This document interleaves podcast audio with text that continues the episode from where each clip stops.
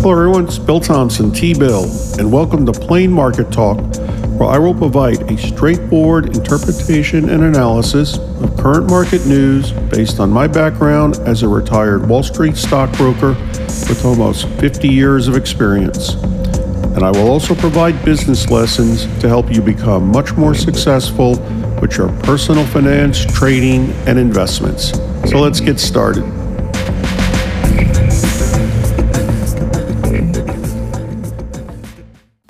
Hey everyone, it's Bill Thompson, T Bill. Welcome to Plain Market Talk. Today is Tuesday, November 10th, 2021. Okay, we got about 10 minutes to go on the markets today, and they are down somewhat today on a higher than expected inflation report. So we'll see what's going on there. Uh, we had today what is being called the biggest IPO since Facebook. So we'll uh, take a look at that. It's a company that I've mentioned actually in the past. So we'll see what's going on with the uh, IPO. Uh, Peter Jackson, Lord of the Rings director, has sold his company for $1.8 billion. So we'll look at the details on that. And today I'm going to talk about a trading strategy, continuing on with the discussion from the last session on the Dow Jones Industrial Average, a trading strategy that has shown to actually have some success called the Dogs of the Dow strategy. And we're also going to take a look at the original 12 stocks of the Dow Jones Industrial Average and where are they today. Okay, so let's start out with the uh, the IPO, initial public offering. This is when a company begins selling ownership shares to the public for the first time. Uh, you know, stock that would be traded on the floor of the New York Stock Exchange, or in this case, Nasdaq. Uh, the company is is I mentioned a few weeks back. It's Rivian, R I V I A N.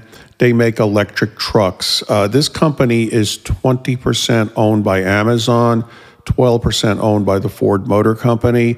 And this was a highly, highly anticipated initial public offering. Uh, and I've seen it described on the market as the biggest since Facebook uh, some years back. Uh, their trading symbol is RIVN, that's Ralph, Ida, Victor, Nancy. Uh, part of their appeal is uh, they're not really competing directly against Tesla because Tesla makes cars. This is a truck maker. Uh, they've actually, Amazon, again, owns part of it, uh, has committed to buy 100,000 electric trucks from them by the year 2030. And Amazon said they'll have 10,000 on the road by next year. Anyway, all right, so here's what happened. Uh, the company's uh, initial public offering price, initially it was thought the company was going to price in the, I think it was the 56 to $60 range was number I was hearing not too long ago.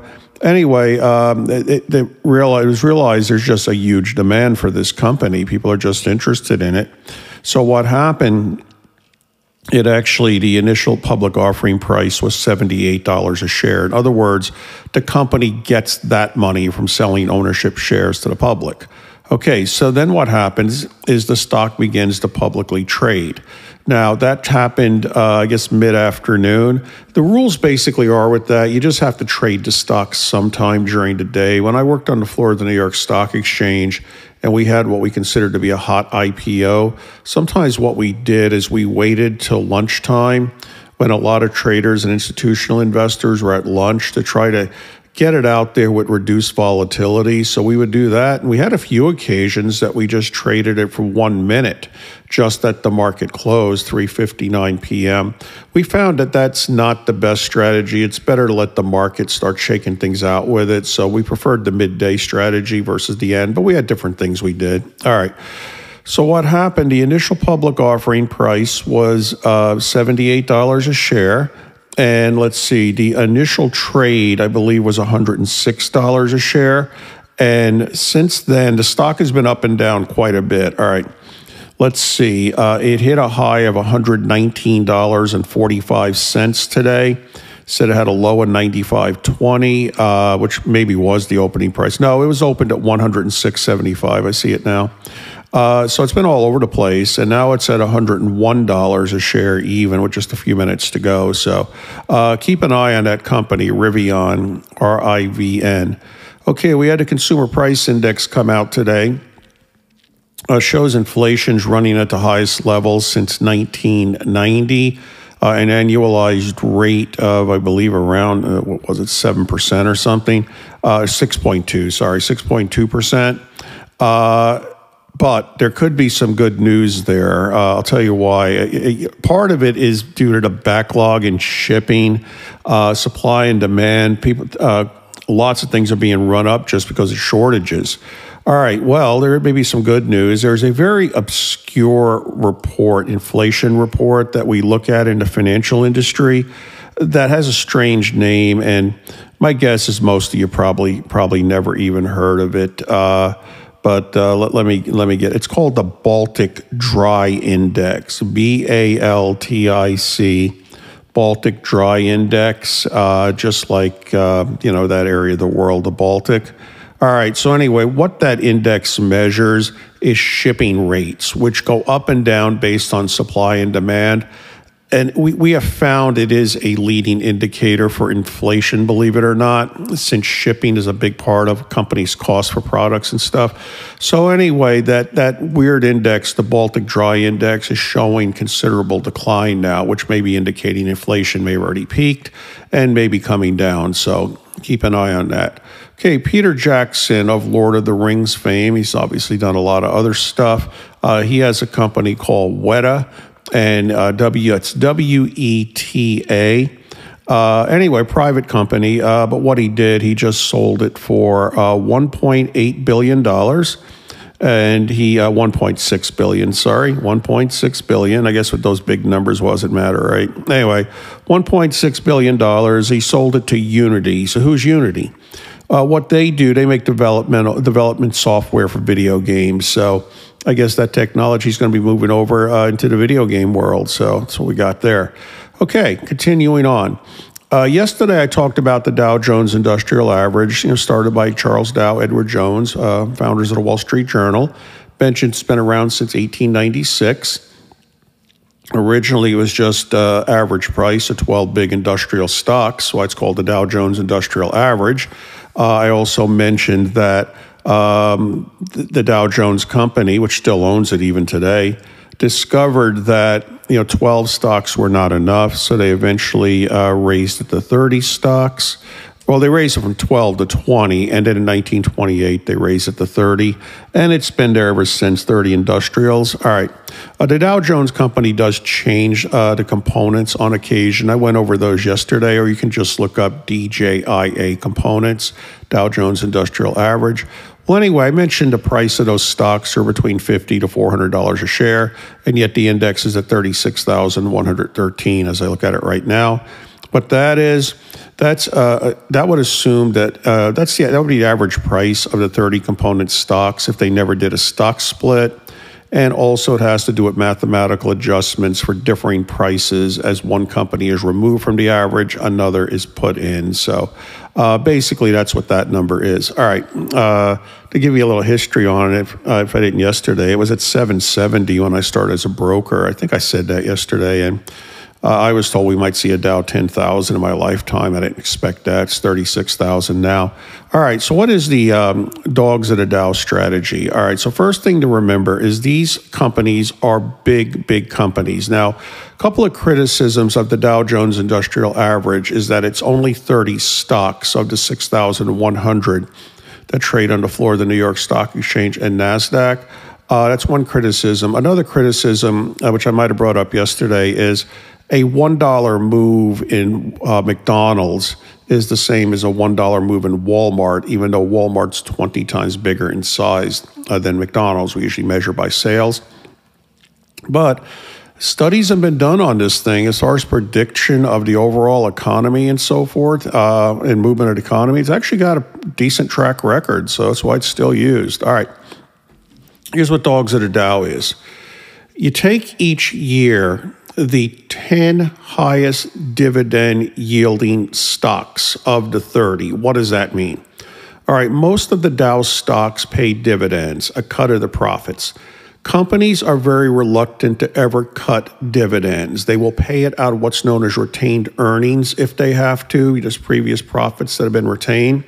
Because when companies cut dividends, investors pummel the stock. All right, so let me give you a very simple example. Let's say a company's at $100 a share and it pays a $3 dividend. All right, $3 out of 100. It has a dividend yield of um, 3%. Let's say that stock declines to $50 a share, but it would still be paying the same $3 dividend. Now it has a yield of 6%.